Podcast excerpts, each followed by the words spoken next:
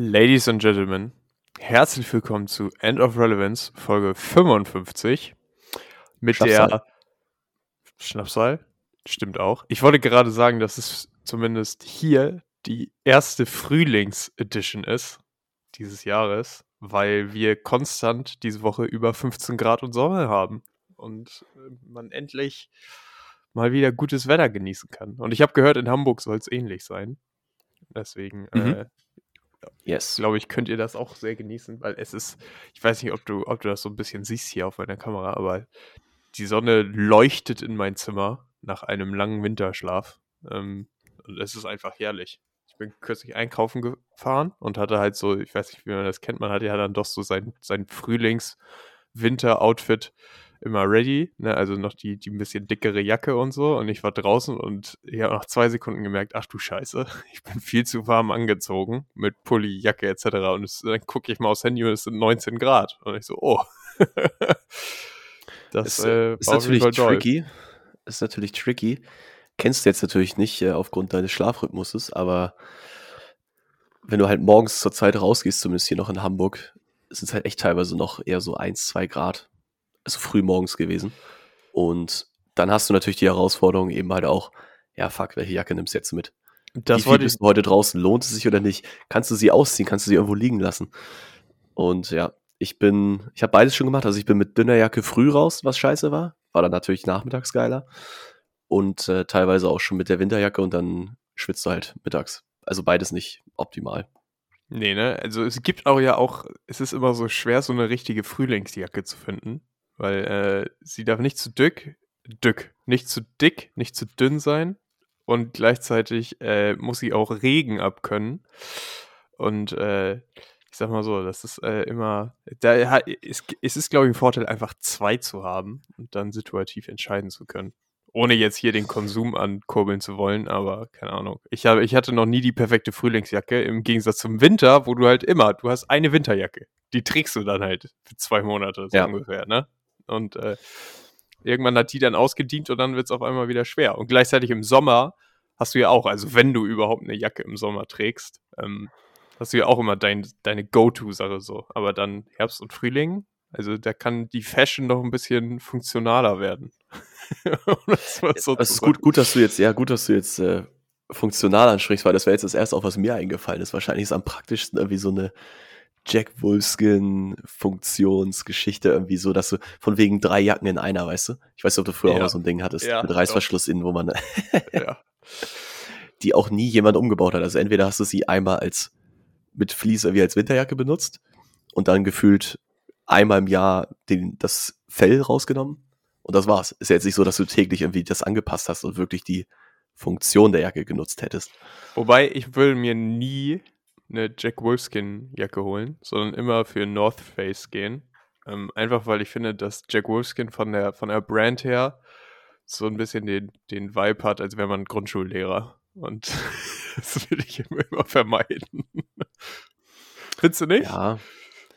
Halt, das ist halt, ich glaube, was halt, Ich finde also das so eine ein, recht, ein- eingedeutschte Marke. Das ist so, keine Ahnung. ich würde dir auf jeden Fall recht geben in der, in der These, dass das North, äh, North Face deutlich stylischer ist. Also die haben halt auch aktuell ja auch mit ihren Downjacken halt Produkte im Portfolio, in ihrem, Gucci. in ihrem Sortiment, die halt auch sehr stylisch einfach sind, auch in der Modewelt anerkannt werden, beziehungsweise die, die man tragen kann und eine, eine Fashion-Statement machen kann. Und das Einzige, was du halt mit Jack Wolfskin ausdrücken kannst, ist, dass du halt jemand bist, der Outdoor-Aktivität mag. So. Und keinen Wert auf Optik legt. Ja. Also ja, also, oder zumindest Na, wobei, die, also die muss- Funktion über die Optik stellt. So. Also da muss ich ja wirklich mal kurz eingreifen. Also ich habe noch nie jemanden auf dem Berg gesehen mit einer Jack Wolfskin Jacke. Das sind die Leute, die denken, dass sie mal Bock haben auf so einen Wanderurlaub, Oha. aber das dann nicht machen. Also, Das Gute ist, wenn, ja, das ist, vielleicht ist es genau das Play, zu sagen, wir suchen, unsere, unsere Kunden sind eigentlich im, Ja. es, Also ist, wie, sind- es ist wie Patagonia.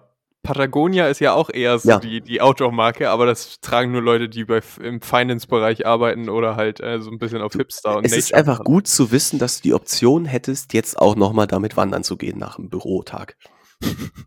ich muss ja, ich, ich habe ja jetzt ein kleines Geständnis abzulegen. Ich habe mir letztes Jahr im, im November habe ich mir diese typische Patagonia Fließjacke bestellt. Oha.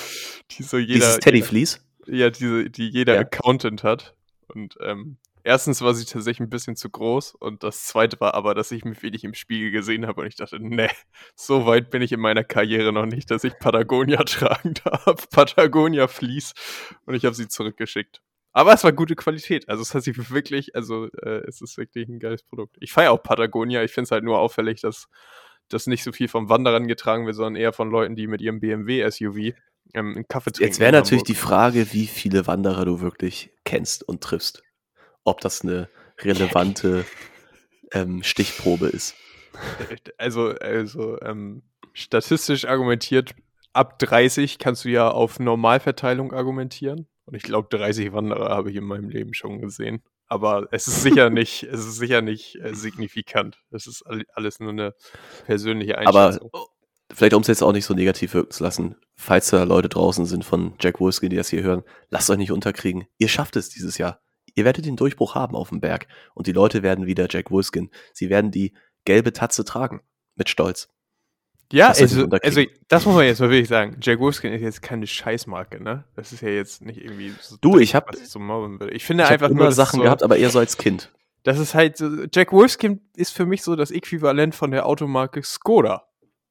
Kann ich halt irgendwie nichts mit anfangen. So, und manche Leute haben es halt. Das ist irgendwie so. Keine Ahnung. Das, ich kommentiere das jetzt nicht weiter. Ja, das ist so wieder Einblicke aus Leos Gedankenwelt. Naja, aber ähm, jetzt kommen wir zum eigentlichen Thema unserer Folge. Und äh, jetzt, jetzt gebe ich schon die Warnung, dass ein paar Leute wieder abschalten können. Es geht nicht um Fußball. Mhm. Wir sind ja beide Supporter eines mittelerfolgreichen Zweitligavereins. Sind zwar unterschiedliche Vereine, aber sie sind beide mittelerfolgreich. Das Problem ist, mein Verein hat den Trainer gewechselt und seitdem zwei Siege eingefahren. Und der HSV kommt wieder in einer Phase an, wo sie zum Ende der Saison ein bisschen federn lassen, will ich das mal formulieren. Ähm, ich weiß nicht, wie die, wie die offizielle Statistik ist. Ich kann hier jetzt mal gucken, aber in den letzten, ich gucke hier gerade mal, Zweitligaspielen 1, 2, 3, 4, 5. In den letzten fünf Zweitligaspielen gab es nur einen Sieg und zwei Unentschieden. Also nur fünf Punkte aus fünf Spielen, was natürlich äh, nicht für den Ausstieg reicht. Und mal ein kleiner Fakt in die Runde. Der HSV hat, seitdem er in der zweiten Liga ist, im April noch kein einziges Spiel gewonnen. Und ich finde, es ist klar, der HSV muss einfach aufsteigen. Und wir als professionelle FIFA-Karrieremodus-Manager ähm, nehmen uns jetzt mal die Aufgabe an und gucken, wie man dem HSV denn helfen kann.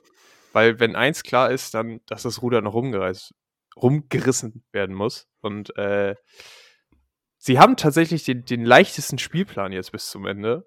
Und die, die erste Frage für uns jetzt als neue Sportdirektoren wäre natürlich, was machen wir jetzt? Es ist gerade Länderspielpause. Was können wir jetzt machen, um dafür zu sorgen, dass die nächsten Spiele es wieder zurück in die Erfolgsspur geht und nicht noch ein Jahr in der zweiten Liga dazukommt? Was wäre so deine erste Handlung, wenn du jetzt als neuer Sportdirektor eingestellt wird? Jonas Bolt ist gefeuert, weil es läuft schon wieder in die falsche Richtung und äh, jetzt steht da Lennart Kutschke. Ja. Also erstmal muss ich, muss ich an der Stelle sagen, was ich immer bei FIFA auch sehr gefeiert habe. Das ist diese Pressemitteilung. Überraschender, ich we- ich weiß gar nicht, wie die Wortlaut immer klingen, so, aber von wegen so, dann, da gibt's da so eine, ja, weiß ich nicht, Kicker heißen die dann ja nicht, aber dann, dann denken sie ja irgendwie so einen ähnlichen Namen aus für diese, äh, diese Presseagenturen und äh, dann steht da so eine Headline wie überraschender Trainerwechsel oder, oder Wechsel im Management, so und dann unbekannt, noch unbekannter ähm, Manager El Kutschke äh, ab jetzt in Verantwortung des Hamburger Sportvereins. okay, brauchte ich nur mal so für mein Gefühl, jetzt bin ich in der Rolle angekommen. Und ja, ich, ich eine glaube tatsächlich, ich ja- glaube tatsächlich, ja, wir sind, äh, wir sind, Ja, genau. ey, warum sind wir eigentlich nicht Spielertrainer? Weil dann wäre meine erste Maßnahme, mich immer aufzustellen, ganz klar. Nee, das wäre jetzt, ich würde zum Beispiel das erste Assessment, was ich machen würde als Sportdirektor, wäre, haben wir überhaupt noch den richtigen Trainer?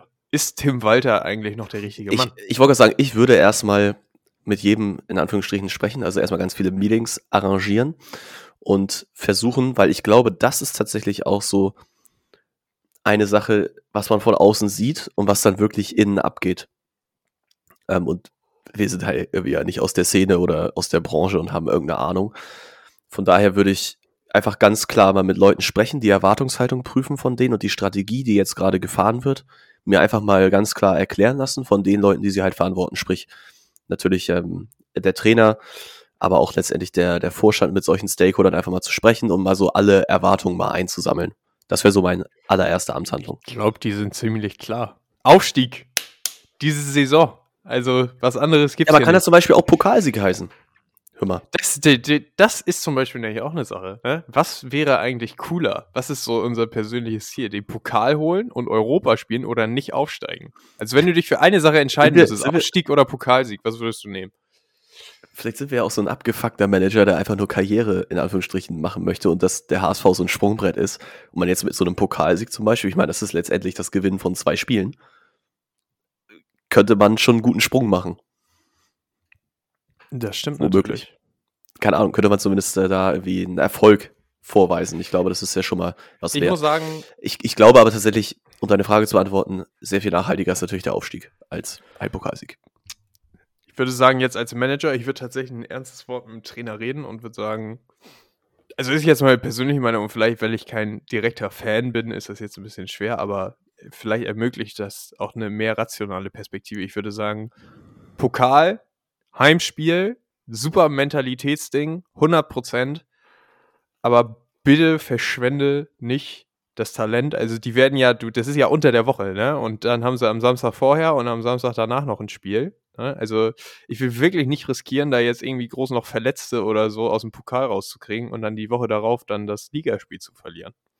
So, natürlich kannst du jetzt nicht sagen, dass du da mit der zweiten Mannschaft aufläufst, aber äh, ich würde dem Trainer schon klar machen, hier Fokus ist auf der Liga. So, wir trainieren hier nicht für das Pokalspiel zwei Wochen vorher, ne? So, das äh, würde ja, ich nicht machen. Ich, ich würde auf jeden Fall, muss ich gerade dran denken, auch einfach ähm, in die Kabine wie in Ted Lasso das Belief-Schild hängen über die Tür. Ja. Wir müssen dran also, glauben. Ich würde so ein bisschen, ich würde auch so ein bisschen den Team Spirit, glaube ich, angreifen. Da würde ich, ich auch ich, Also, also, ich meine, wir können uns ja jetzt auch das Beispiel an anderen Fußballvereinen nehmen, Hertha BSC. Das erste, was ich machen würde, ich würde einen Mount Magat bauen lassen, ne? So mit Treppen und so einem langen Weg und die erstmal richtig schleifen lassen. Und wenn der Coach da nicht mitspielt, dann äh, wird da jemand, wird wieder Bernd Hollerbach, der ist ja aus der Magat-Schule, wird zurückgeholt um die Leute, um den, um den Jungs mal richtig zu zeigen, was Arbeit heißt. Nee, also keine Ahnung. Aber ist ich es nicht gerade, stopp mal, wo ist jetzt Magath hingegangen? Bei Hertha ist Magath. Ist doch Hertha? Ja, natürlich. Ja. Quelix, Attacke. So, genau. Die, weil die Jungs, die sind ja, die sind ja alle abgehoben, ne? So, die, die wissen ja gar nicht mehr, was Arbeit heißt. Und äh, Aussage Felix Magath tatsächlich, äh, jetzt seitdem er bei Hertha ist, dass äh, nur wer beim Training sich übergibt, hat wirklich alles gegeben. So. ich weiß nicht, wie gesund das ist und wie viele Sportärzte da äh, zustimmen und Physiologen, aber naja, ist halt auch eine Schule, ne? Weiß jetzt nicht, wie erfolgreich die ist. Nee, ich aber glaube, also. Die Strategie, wenn, wenn du halt im Training schon das härteste, also wenn du schon durch die, die härtesten Szenarien, die härteste Belastung durch bist, dann kann dich danach im Spiel dann halt auch nichts mehr schocken. Ja, aber andersrum verstehe ich zum Beispiel auch, da steht so zum Beispiel im, im Konkurrenzdenken mit äh, der Vorbereitung auf einen Marathon. Du läufst nicht einen Marathon zur Vorbereitung auf einen Marathon. Der Marathon ist dann das Peak, der höchste Punkt, das Maximum, was du an Leistung abrufst. Du wirst vorher nie auf Maximalauslastung, weil du eben weißt, dass sich das zu sehr erschöpfen würde, trainieren. Also zwei verschiedene Ansätze. Egal, so Leo, wir machen jetzt unsere Meetings hier. Das ist jetzt gerade der, der Stand. Wir sind in Woche eins. Wir haben mit allen Stakeholdern gesprochen. Wir haben verstanden, ja. beziehungsweise müssen ja, glaube ich, auch tatsächlich hier nochmal zu unserer Strategie oder meiner Strategie. Ich glaube, wir müssen ja auch ganz klar schon mit einer Erwartungshaltung da reingehen. Also wir können nicht nur zuhören. Wir müssen auch schon sagen, wenn wir uns vorstellen, was unsere Vorstellungen sind, mit was für einem Ziel wir hier auch antreten. Das wird spätestens auf einer Pressekonferenz gefordert ähm, gegenüber der, der Öffentlichkeit oder den, den Sportjournalisten und wird natürlich auch intern jeden interessieren, der mit uns spricht, um uns halt einschätzen zu können. Also, ähm, ich würde, glaube ich, dieses Meeting, wir stehen jetzt vor der gesamten Mannschaft, also Spielern und ich würde aber auch den ganzen Staff, ne, also äh, von der von der Ernährungsberaterin bis alle, würde ich alle in die in, in die Kabine holen. Äh, oh, super Spreader-Event. Mm. So, ähm, Kannst du nicht oh, machen, stimmt, Leo. oh, stimmt. Dann alle FFP2 Machst und, und äh, genau. Also, das kein Spaß, was ich auf jeden Fall machen würde. Ungeimpfte Spieler werden suspendiert. Zack. Das äh, von vorne weg, bevor ich überhaupt mit denen rede. Aber naja, jetzt kommen wir zu unserer Strategie für das, für das, für das Meeting. Ich würde die Tabelle aufhängen. Und äh, da sieht man nämlich, wir sind gerade auf dem sechsten Platz. Wir haben zwar ein Spiel weniger, aber wir haben 42 Punkte. Und äh, Relegation können wir ja als HSV. Ähm, hat 48 Punkte. Also wir haben sechs Punkte dahinter. Und äh, es sind noch acht Spiele. Ich glaube, daraus kann man schließen, dass es schon wichtig wäre, jedes Spiel zu gewinnen. Als jetzt Info, unser Nachholspiel ist gegen Erzgebirge Auge Aue, aktuell genau. Vorletzter. Genau, so, also gegen Aue, also das glaube ich, das wir machen. Aber es ist trotzdem, allein von dem Abstand her, auf den direkten Aufstiegsplatz sind das, selbst wenn wir gegen Aue gewinnen, sind das sechs Punkte. Man muss, glaube ich, jedes Spiel gewinnen. So. Der Vorteil ist, dass Ja. die ganzen vor uns, die ganzen Vereine, alle noch gegeneinander spielen, also viele Sechs-Punkte-Spiele. Aber wir, wir müssen, glaube ich, jedes Spiel gewinnen, um da wirklich noch mitreden zu können. Oben. Das äh, ist leider die Erwartungshaltung. Ich glaube aber, dass es möglich ist, weil, ähm, wenn ich mir hier mal hier den, den Spieltag angucke, ich glaube, das nächste ist gegen äh, Paderborn, dann gegen Kiel und dann, nee, gegen Paderborn, Aue und Kiel sind die nächsten drei Spiele, alle innerhalb von, von acht Tagen. Ähm, ich würde sagen, da haben wir unser erstes Ziel und das bedeutet, äh, sieben Punkte müssen da rauskommen. Also, das, das ist für mich eigentlich safe. Anders, also sonst kannst du es, ist es halt echt schwer. So. Und äh, sieben Punkte müssen da, da, da raus und äh, jetzt heißt es, alles dafür zu geben. So. Das ist jetzt wie Abstiegskampf. Jeder Punkt zählt. Das nennt sich dann Aufstiegskampf. Ja.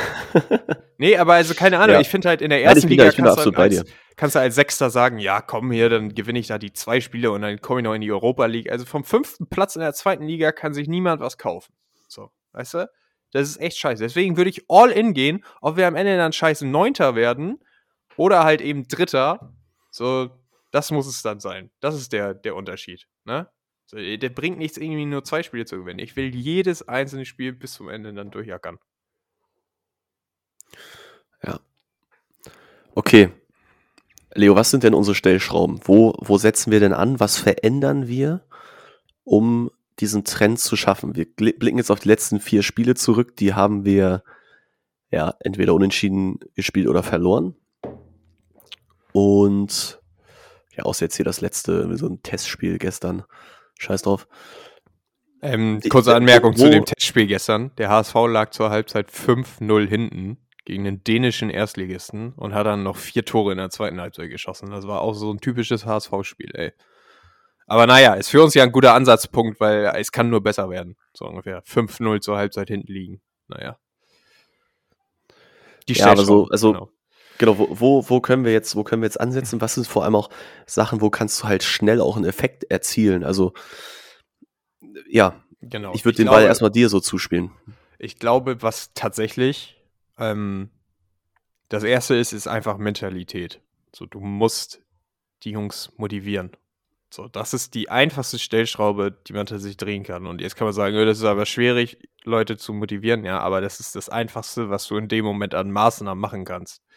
Und da kann man jetzt überlegen, inwieweit man da auch externe Hilfe ranholt. Ich weiß immer nicht, wie, wie authentisch das dann auch ist und wie gut das dann funktioniert. Ne? Also so, so Motivational Speaker gibt es dann ja, die man da, dazu holt, so, so Teamgeist, Leute. Ich glaube einfach, das muss man dann als, als Mannschaft schaffen. Und wenn das dann äh, tatsächlich, also ich weiß, es wird beim HSV ja immer sehr drüber gelacht, aber wenn das dann heißt, ey, es ist jetzt Länderspielpause und äh, wir machen jetzt mal wirklich einen Tag als Mannschaft Programm mit, mit Meeting und so, wo es wirklich einfach nur um, um Motivation geht und um auch die Ziele eines jeden Einzelnen, um die Mannschaft mal zusammenzuschweißen, da muss man sich die Zeit nehmen. Wenn das heißt, dass man wirklich nochmal wegfährt für drei Tage in ein Trainingslager, ähm, dann, dann muss man das halt durchziehen. Ich finde, das ist wirklich die erste Stellschraube, die man drehen muss. Und äh, ich würde auch einfach aus unserer Verantwortung heraus, dass man alles tun muss für den Erfolg des Vereins, mich doch auch schon mal damit auseinandersetzen, ob man nicht vielleicht zur Not für die letzten fünf oder sechs Spiele noch einen Trainer installieren kann. So, welche Kandidaten es da gibt. So, letzte Saison hat man Horst Rupresch viel zu spät installiert. So drei Spiele vor, vor, vor Ende, der hat noch sechs Punkte geholt. Aber ich finde, man muss einfach sich damit auseinandersetzen, ob man irgendwann dann doch nochmal diesen Schalter umlegt und sagt, okay, wir holen jetzt einen, einen, einen externen nochmal rein, der wirklich du, pushen kann. Dann, dann, müssen wir jetzt die Trainerfrage stellen. Glaubst du, dass äh, das unter Tim Walter nicht möglich ist? Doch, ich glaube 100 Prozent. Ich glaube 100 Prozent, Tim Walter ist ein äh, super Trainer und ich glaube, dass es machen kann. Ich finde aber trotzdem, dass es unsere Verantwortung ist. Ich meine, wir, wir haben es doch gerade gesagt, die letzten fünf Spiele, eins gewonnen, ne? Ähm, wir, wir, wir haben ja jetzt keinen, wir haben ja jetzt keine Stunde Null. So, wenn die nächsten drei Spiele, Kiel, Paderborn, Aue, sagen wir, da kommt jetzt ein Sieg und ein Unentschieden bei rum. Was machen wir hm. dann? Dann reden wir von acht Spielen mit zwei Siegen. So. Ja. Es ist, also da, da muss man dann einfach auch, ich finde, in, in Deutschland ist es sehr verpönt und es ist natürlich auch hart. Dieses Geschäft ist einfach hart, ne? dass Leute so schnell, dass es so schnelllebig ist, dass Leute entlassen werden, beziehungsweise man darf bei Trainern ja nicht vergessen, die werden beurlaubt. Das bedeutet, die bekommen weiter ihr Gehalt ne, bis Vertragsende, außer man äh, einigt sich auf eine, auf eine Abfindung. Aber ja. die werden ja nicht gefeuert und haben dann keinen Job mehr. So, die kriegen halt ihre Kohle, keine Sorge. Nur, ich finde, man muss sich schon damit auseinandersetzen. Einfach nur um es gibt da einfach nicht diese, diese Loyalty-Punkte, um zu sagen, man macht das jetzt zum Ende, man, man zieht das jetzt zum Ende durch, sondern für mich, man muss sich schon, man muss schon auch einen guten Kandidaten dann finden. Also ich finde jetzt nicht nur einen Trainer feuern, ohne dann die Option B zu haben. So, das bringt überhaupt nichts. So, deswegen würde okay. ich einfach den Markt sondieren und gucken, was gäbe es denn für Optionen, wenn man jetzt wirklich entscheiden müsste, okay, ähm, es ist jetzt, es ist jetzt Zeit. So. Also ich, ich fasse mal dann so ein bisschen zusammen. Wir stellen nicht die Trainerfrage, beziehungsweise stellen uns vor Tim Walter, wir glauben an ihn, der hat die Energie, der hat die, die Power, den Willen und auch die Überzeugung, dass, dass wir das packen, den Aufstieg. Ähm, und wir müssen mit ihm zusammen letztendlich, weil wir, ja, ich sag mal, die direkten Vorgesetzten der Mannschaft sind, letztendlich die, die Leader, ja, vielleicht zusammen noch mit einem, mit einem Kapitän, Wer ist eigentlich Kapitän beim HSV? Schonlau. Schonlau. Kann ich auch gar nicht einschätzen, den Typen.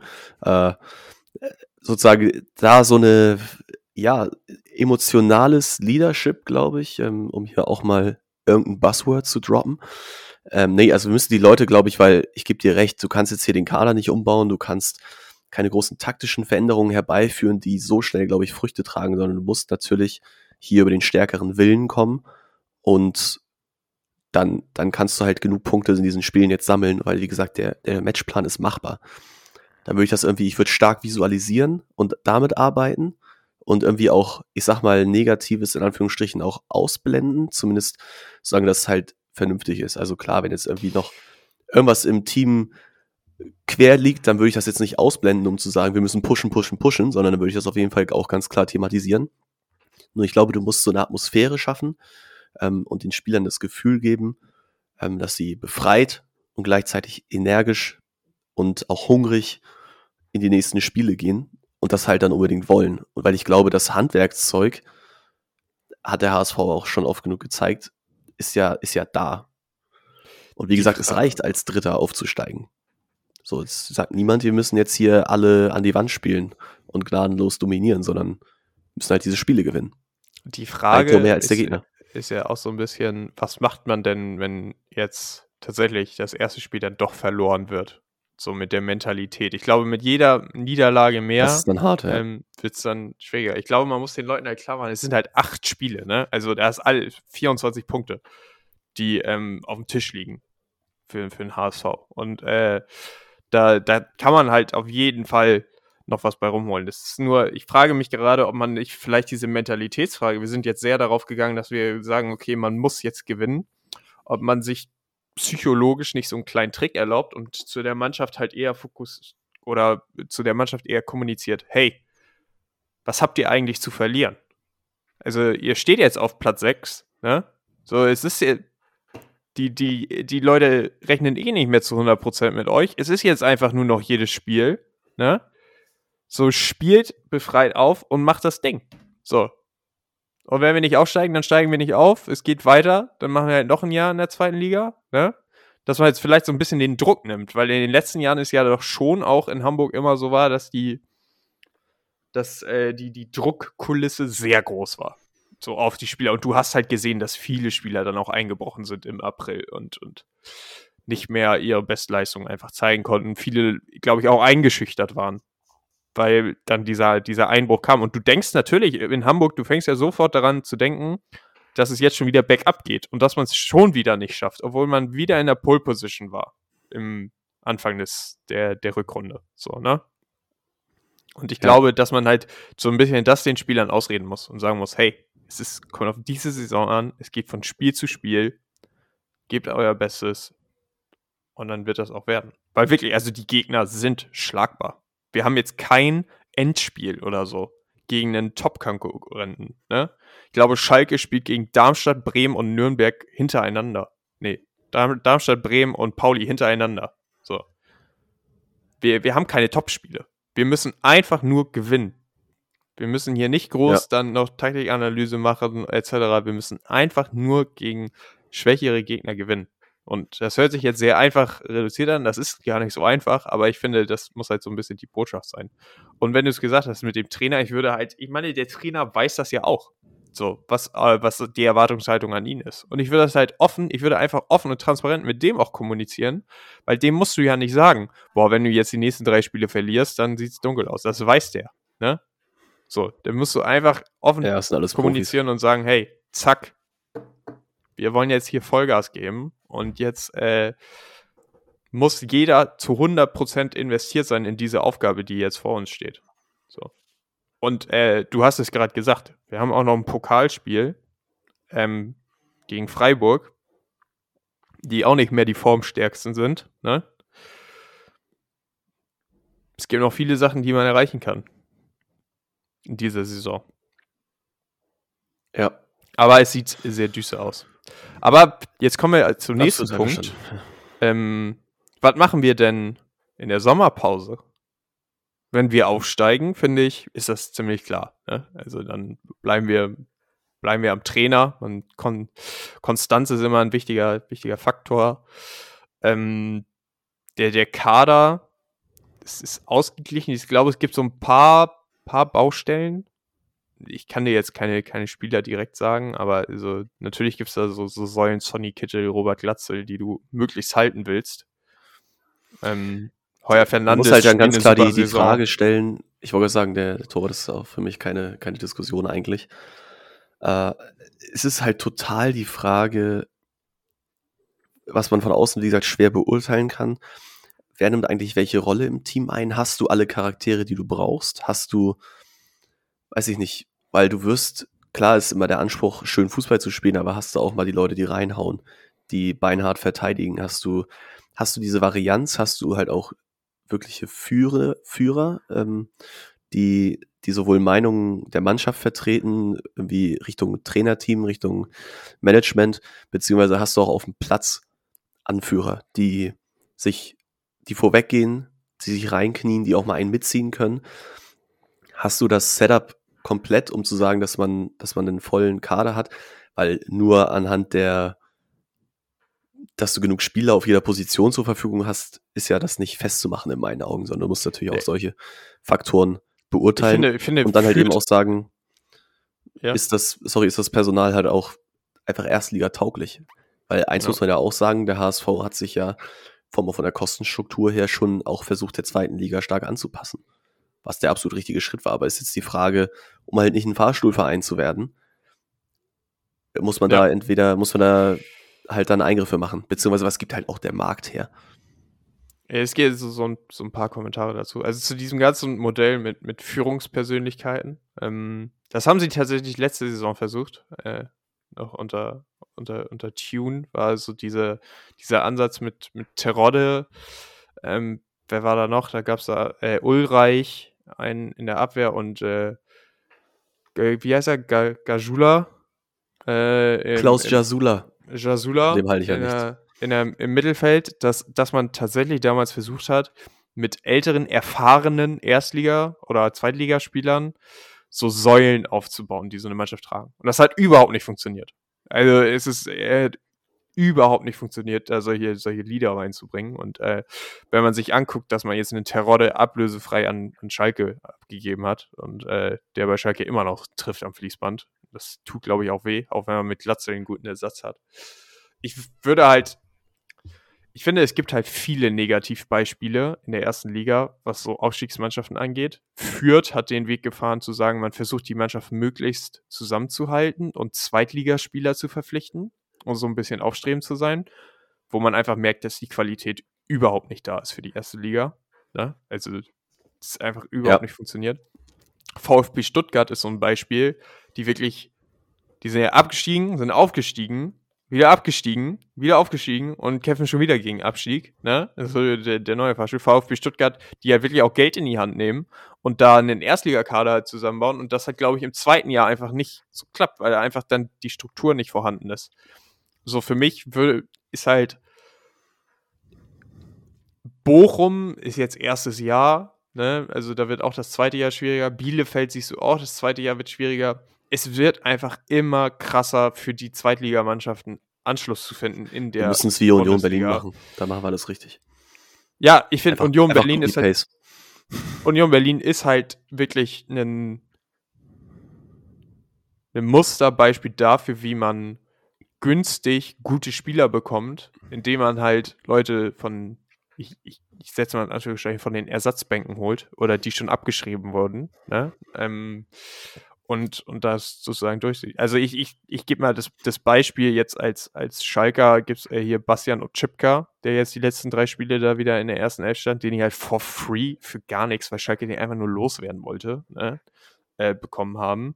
Dann den Robin Knoche vom, von Wolfsburg von der Ersatzbank. Und ich glaube, dass dieser Ansatz zu sagen, den hat Darmstadt schon mal vor ein paar Jahren gefahren, sich halt wirklich erfahrene, gute Spieler zu holen, die so ein bisschen abgeschrieben sind ähm, von, von, der, von den anderen Leuten. Ähm, das halt, die kriegst du halt auf jeden Fall günstig. Vielleicht auch zu einem guten, günstigen Gehalt, weil die einfach nochmal spielen wollen.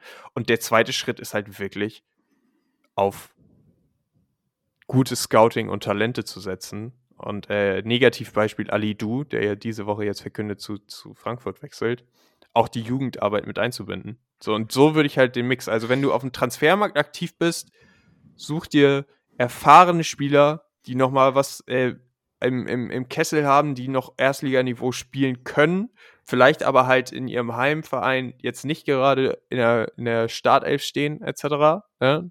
Damit, damit du die wirklich auch kostengünstig von der Ablösesumme, aber auch vom Gehalt vor allem kriegst, weil das Problem ist so mit ablösefreien Spielern, denen musst du halt nochmal eigentlich die Ablösesumme in Gehalt zahlen. Ähm, deswegen würde ich da wirklich Ja. gucken, dass man solche Perlen sich raussucht und das zweite wäre halt wirklich gutes Scouting, Talente holen, entwickeln, auch als Leihverein arbeiten. Das ist auch tatsächlich ein Modell, was viele Leute unterschätzen. Ähm, wirklich aktiv mit einem, mit einem FC Bayern, mit RB Leipzig zusammenzuarbeiten und sich Talente zu holen, die man zu Hause entwickeln kann, wo man halt vielleicht nicht das volle Transferrecht am Ende besitzt, aber die halt die Qualität auf den Platz bringen. So, das sind einfach dann auch bessere Spieler doch als die hauseigenen Talente.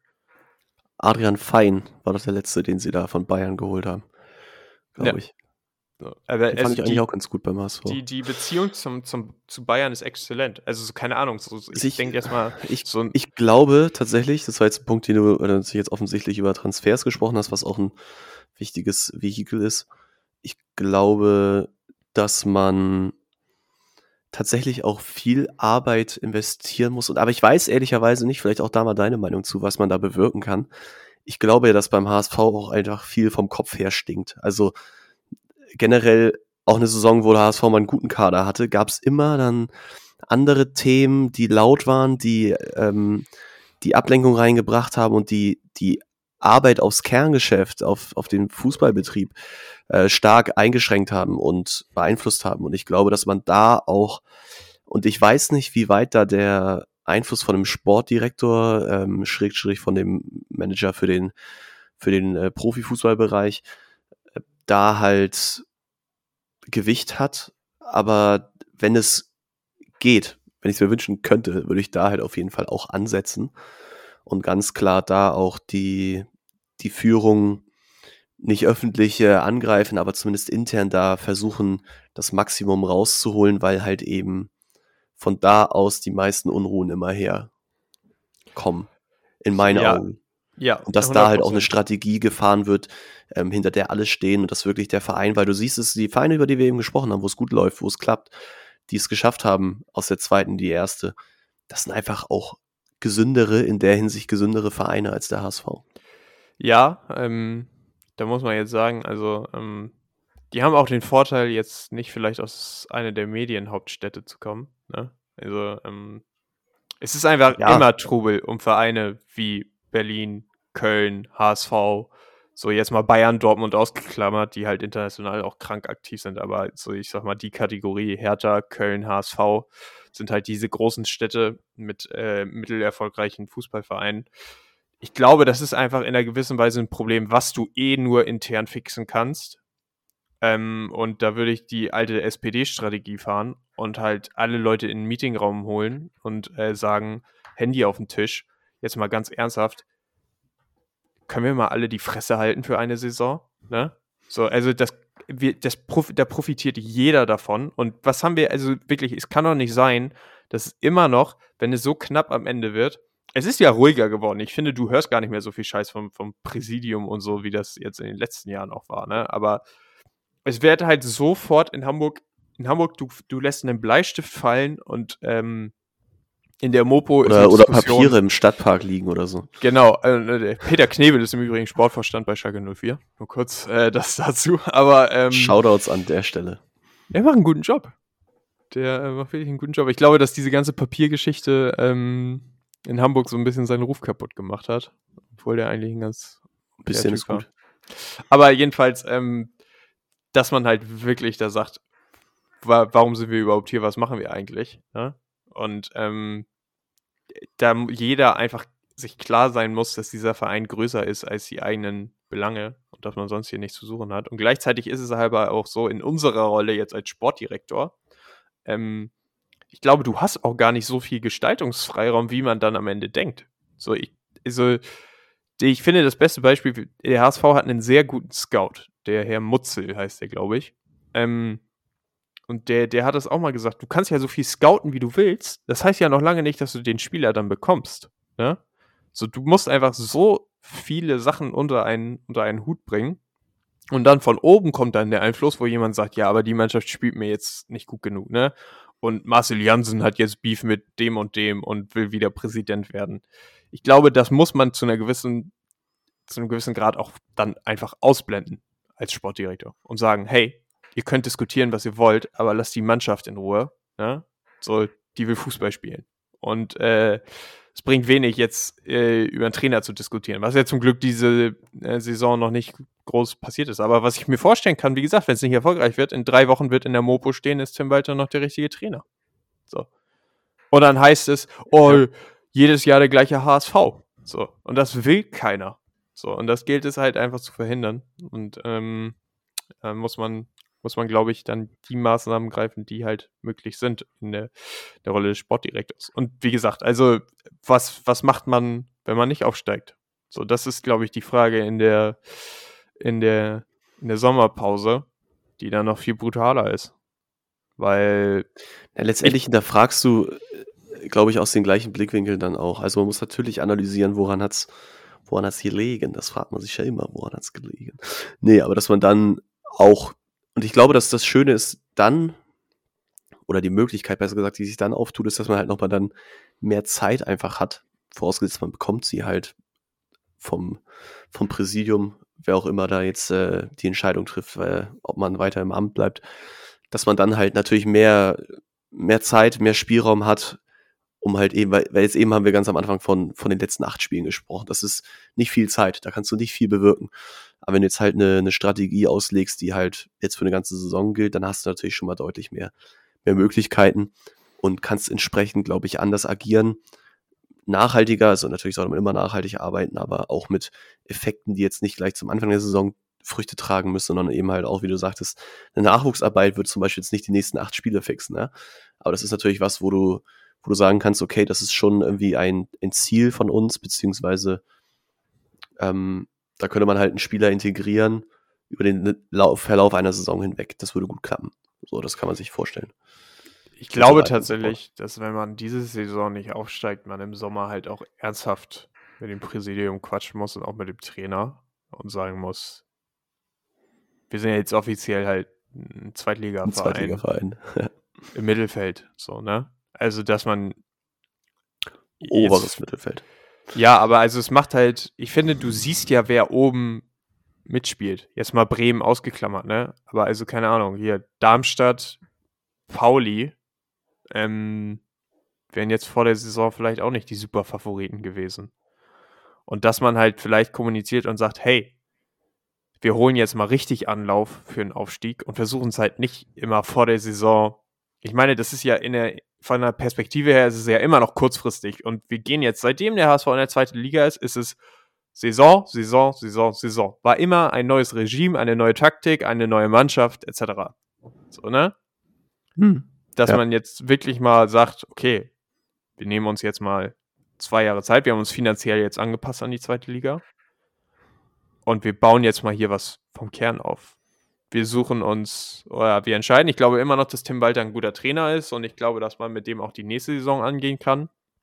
Wenn es jetzt gut läuft am Ende und es klappt trotzdem nicht, ähm, dass man sagt, okay, man macht es jetzt weiter, man entwickelt hier wirklich eine Spielphilosophie und auch einen Kader, aber dass man vielleicht das Ziel Aufstieg einfach mal nicht formuliert, sondern sagt, hey, wir, wir haben jetzt hier äh, spielerische Ziele für diese Saison. Wir wollen gewisses Grad an, an Jugend mit integrieren in den Kader. Ne? Wir wollen äh, Kosten reduzieren.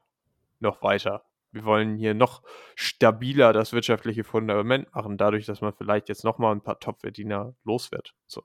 Ich kann mir das sehr gut vorstellen, dass man diese Diskussion dann einfach auch mal führen muss. So. Und einfach mal, ja, so ein bisschen auf den Boden der Tatsachen zurückkommt und nicht mehr darüber diskutiert, dass man jetzt unbedingt aufsteigen muss. Natürlich, der HSV gehört in die erste Liga, aber manchmal ist der Weg halt nicht der kurze aus fünf Meter gegen die Mauer zu laufen, so ungefähr, ne? sondern halt nachhaltig was aufzubauen. Und ähm, ja, also keine Ahnung, Union Berlin, du sagst es gerade, das als Vorbild, ist so das beste Beispiel, ne? So, die waren sehr lange in der zweiten Liga unterwegs und haben auch sehr viele Höhen und sehr, sehr viele Täler durchgemacht, ne? Aber äh, am Ende haben sie halt einen Top-Trainer mit Urs Fischer bekommen und haben eine eigene Philosophie entwickelt und äh, setzen sich jetzt in der ersten Liga fest. Und ich glaube, kann mir bei Union Berlin vorstellen, dass es halt wirklich dann auch so ein Festsetzen wird in der, in der Reihe von einem Augsburg, was zwar häufig gegen den Abstieg spielt, aber wirklich auch ein Teil der ersten Liga geworden ist, wie einem Mainz, was jetzt auch nicht die besten Mittel hat, aber es immer wieder schafft, äh, sich, sich es ist, gut, dass du gerade so. gerade Mainz ansprichst, weil ich wollte auch nochmal zurück zu dem Aspekt, was kann man als einzelne Person bewirken, als Sportvorstand, Schrägstrich, als, als Trainer. Und ich wollte nochmal, weil du jetzt gerade Mainz auch angesprochen hast, nochmal Jürgen Klopp einbringen als ein, eine herausragende Persönlichkeit, wie ich, wie ich denke. Zum Beispiel glaube ich, dass wenn man, man kann es natürlich jetzt nicht aussuchen, dass man so jemand ist, aber es gibt ja noch mehr als als ein. Dafür sind wir einfach zu viele Menschen hier in Deutschland, dass es nicht äh, rein durch die Wahrscheinlichkeit gegeben wäre. Und ich glaube schon fest daran, dass wenn du, und ich glaube, dass sein, um es mal ganz hart runterzubrechen, sein Mindset halt schon so genau das ist, andere halt besser zu machen und das ist es eigentlich auf den Punkt gebracht. So, ich, es ist halt erstaunlich, weil ich glaube, egal an welche Station ist er wohl gekommen ist, hat er, auch wenn nicht dauerhaft, aber zumindest mittelfristig immer einen, einen Erfolg auch einen spürbaren Erfolg auch gebracht. Und das ist so für mich ein bisschen der Beweis, ohne jetzt zu sagen, man muss jetzt Jürgen Klopp holen, das wäre natürlich Hammer, aber ähm, dass man sieht, yo, es ist halt möglich, auch als einzelne Person, weil ich mache eigentlich alle seine Erfolge auch vor allem an ihm fest, so ein, so ein Wechsel zu bewirken und irgendwie auch mit so ziemlich den gleichen Leuten oder auch mit unscheinbaren Mitteln. Er hat ja nie zum Beispiel irgendwie super teure Transfers abgeschlossen oder so. Er hat immer eigentlich mit dem, was da war, sehr gut arbeiten können, das weiterentwickeln können, verbessern können und irgendwie durch seine Person, durch seine Art. Und ich glaube, so, solche Leute brauchst du dann halt in dem Moment, irgendwie noch mehr rausholen können, beziehungsweise das halt einfach verbessern können, ohne halt auch in meinen Augen oder so wirklich zumindest von außen viel oder unnormal viel Geld auszugeben. Ja, ich habe halt das Problem mit, mit Jürgen Klopp so ein bisschen, das ist so eine deutsche Fußballromantisierung. Ähm, dadurch, dass der halt so emotional. Steffen Baumgart ist auch so ein Beispiel, weißt du? Ähm, dadurch, dass sie emotional so krass investiert sind und auch eine richtig gute Fußballmannschaft haben, wird daraus so geschlossen, dass der Trainer möglichst so ein emotionaler Dings sein muss, etc., der halt richtig Gas gibt. Und du hast es gerade angesprochen, äh, Jürgen Klopp ist halt taktisch auch ein kleines Genie. Und äh, es ist einfach krass selten, dass du einen Trainer hast, der keine Misserfolge richtig vorweisen kann. Und ich glaube, in Deutschland fallen mir da spontan nur zwei ein. Das sind äh, erstens Jürgen Klopp und zweitens Julian Nagelsmann, die noch nicht gefeuert wurden oder noch nicht irgendwie da irgendwie krasses Tal durchmachen mussten. So, und ich glaube ja. halt wirklich, dass es dann doch die Outlier sind. Und du bei einem Trainer halt auch absolut, absolut, das ist daran denken musst, das ist ein Trainer, hast du im Schnitt für zwei bis drei Jahre, statistisch gesehen. Und dann kommt der nächste. Ja. So, und äh, ich würde halt eher in die Richtung gehen zu sagen, ich verstehe einfach nicht, warum Vereine das machen, weil ich glaube, es ist das, das Modell, was am erfolgreichsten ist. Wenn man sich ein Beispiel an der ganzen RB-Schule nimmt, wo man jetzt sagen kann, ja, es sind mehr Mittel und so, aber Ralf Rangnick hat bei Red Bull ein klares Spielmodell, eine klare Spielphilosophie installiert in allen Vereinen. Und egal welcher Trainer kommt, die Philosophie wird so ein bisschen angepasst, ne, je nachdem, so, aber es bleibt bei dieser da Gegend. Ist sogar, da ist sogar ein Tedesco dann erfolgreich. Ja, genau. Und es, da, da kannst du sogar einen externen Trainer reinholen, wie Tedesco, der halt aber fachlich so drauf ist, dass er sich auch selbst dieser Philosophie anpassen kann. Und deswegen, also es gibt ja, es ist krass, wie viele Red Bull-Trainer mittlerweile in der Bundesliga unterwegs sind und erfolgreich sind. Ne, also ich glaube, Marco Rose kommt aus der Schule, Bo Svensson bei, bei Mainz äh, kommt äh, da aus dem, aus dem Drill. So Leipzig allein als Verein ist dabei. Ähm, das ist halt wirklich, man muss sowas mitentwickeln, man, man, man muss da äh, einfach Fokus drauf legen und als HSV würde ich mich tatsächlich ein Beispiel daran legen und wir als Sportdirektoren, wenn jetzt wirklich der Schritt kommt, man geht in, selbst wenn man in die erste kommt, aber vor allem, wenn man in die zweite Liga kommt, okay, für was für ein Fußball steht der HSV? Mit welchem Fußball können wir erfolgreich sein? Um sich dann daran zu orientieren, was für Trainer stehen da überhaupt zur Verfügung, um diesen Fußball zu spielen. So. Und natürlich will ich den Trainer nicht einschränken, aber ich würde halt sagen, es muss auf jeden Fall passen, weil das ist die Vorstellung, die wir hier haben. Und dann so eine Strategie halt auch mal durchzuziehen und nicht jedes Jahr zu ändern. Weil äh, das ist halt auch ein großes Problem, was man immer hat. Ja, aber du hast es schon angesprochen. Das halte ich für sehr richtig, dass so ist halt dann das Geschäft Fußball. Also das ist einfach, ist, solange du Ergebnisse produzierst, die mit den Erwartungen übereinstimmen, hast du eigentlich kein Thema. Also da kannst du gefühlt ja sogar machen, was du willst. Und äh, sobald es dann halt bergab geht, auch wenn du eine gute Idee hast, stehst du direkt in der Kritik. Dazu, gerade in der ersten Liga, gucken einfach viel zu viele Leute drauf. Es ist viel zu viel Interesse, da ist viel zu viel Geld im Spiel, als dass man sich hier große Fehltritte leisten könnte. Aber ich halte daran fest, wie gesagt, dass man hier gerade, weil am Ende ist es halt eben auch ein People-Business, genau solche Leute finden muss, installieren muss, die begeistern können, mitreißen können und andere Menschen somit dann ja auch besser machen, als sie, also morgen besser machen, als sie heute sind, sozusagen. Ganz, ganz salopp ausgedrückt. Und ich glaube, wie gesagt, dass da, also da bin ich nicht ganz deiner Meinung, dass der Jürgen Klopp nicht nur, nicht nur auch Glück hatte, was, was sein kann, aber der Erfolg letztendlich da auch recht geht. Und ich glaube, dass, aber das hörst du auch aus vielen Interviews, die jetzt nicht direkt mit ihm geführt werden, aus vielen Berichten von Dritten halt auch, dass er einfach eben genauso eine herausragende Persönlichkeit einfach ist, die eben genau diese Mehrwerte in anderen verursacht, erzeugt. Und ja, das hat, ist halt ein Mix. Ich, ich kann das jetzt hier gar nicht genauso fein aufdröseln, aber dass das emotionale investiert sein, das ist die Erfahrung, genau. das Zwischenmenschliche. Und ich glaube ganz ehrlich, und das merkt man direkt, wenn du Leute zum ersten Mal triffst, dass er halt auch jemand ist, der genau so einfach wahrgenommen wird und einfach so, so ist. Ob er sich das jetzt angeeignet hat oder ob es einfach sein, sein Charakter ist, I don't know.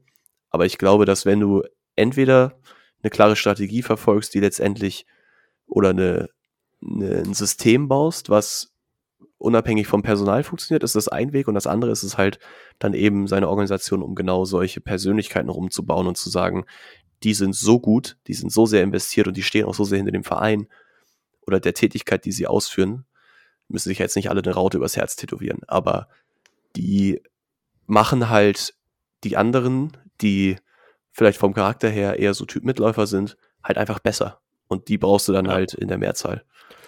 Ja.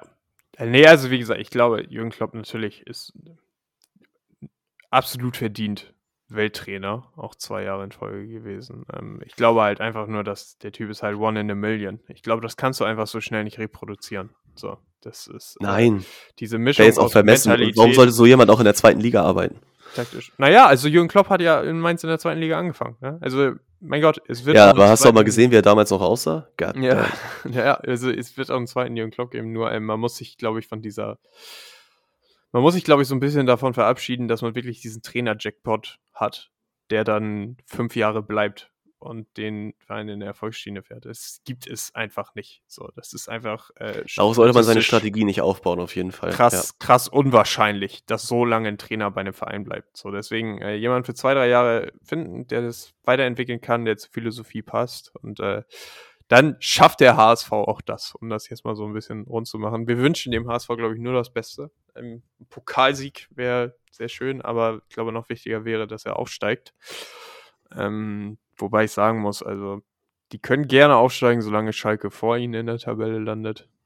Ähm, vielleicht kümmern ja. wir uns ja jetzt nochmal die nächste Woche um den FC Schalke, was man da machen kann. Trainer haben sie ja schon gefeuert. Aber es hat sich, es hat funktioniert. Und äh, ja, es bleibt sehr spannend, die zweite Liga. Also, was ich wirklich sagen muss, ähm, ist ja jetzt so das erste Jahr, dass ich aktiv zweite Liga auch verfolge. Es ist so geil spannend. Also, jedes Wochenende gucke ich beim Live-Ticker auf drei Spiele statt auf eins, so ungefähr. Ne? Und ähm, ja, das muss man in der zweiten Liga wirklich lassen. Es ist also das, was wir am Meisterschaftskampf in der ersten Liga vermissen, das ist in der zweiten Liga der Aufstiegskampf. Und es sind schon wieder sechs Teams, die da mitmischen, wenn nicht sogar sieben. Ich habe jetzt Heidenheim hier leider rausgelassen, sorry, es sind sieben. Äh, es ist crazy. Und wie gesagt, wir freuen uns auf das Endresultat. Ich glaube, ähm, das war's für diese Woche. Und äh, wir hoffen, ihr hattet Spaß. Wir uns, freuen uns sehr, dass ihr eingeschaltet habt. Nächste Woche dann hoffentlich auch eine Folge wieder Freitagmorgens verfügbar. Und äh, wir wünschen euch ein äh, schönes Wochenende und äh, bis dann. Ja, ich äh, halte mich jetzt auch kurz, weil wir wieder über 52 Minuten schon gequatscht haben. Es war mein Fest, sorry, dass es jetzt nur Fußball pur war, aber es musste einfach mal sein. Äh, ja. Und Leute, genießt euer Wochenende, genießt das Wetter, solange es noch da ist. Ich habe äh, gehört, zumindest mal munkeln hören, dass es nächste Woche eventuell wieder schneien könnte. Who knows? Der April macht, was er will, sagt man ja so schön hier in äh, Deutschland. Äh, nee, Spaß beiseite, genießt das Wetter, solange es gut ist, ähm, geht raus, treibt Sport. Corona sorgt bestimmt wieder für den nächsten Backlash, von daher ähm, nehmt mit, was ihr könnt und schaltet auch nächste Woche wieder ein. Ciao, ciao.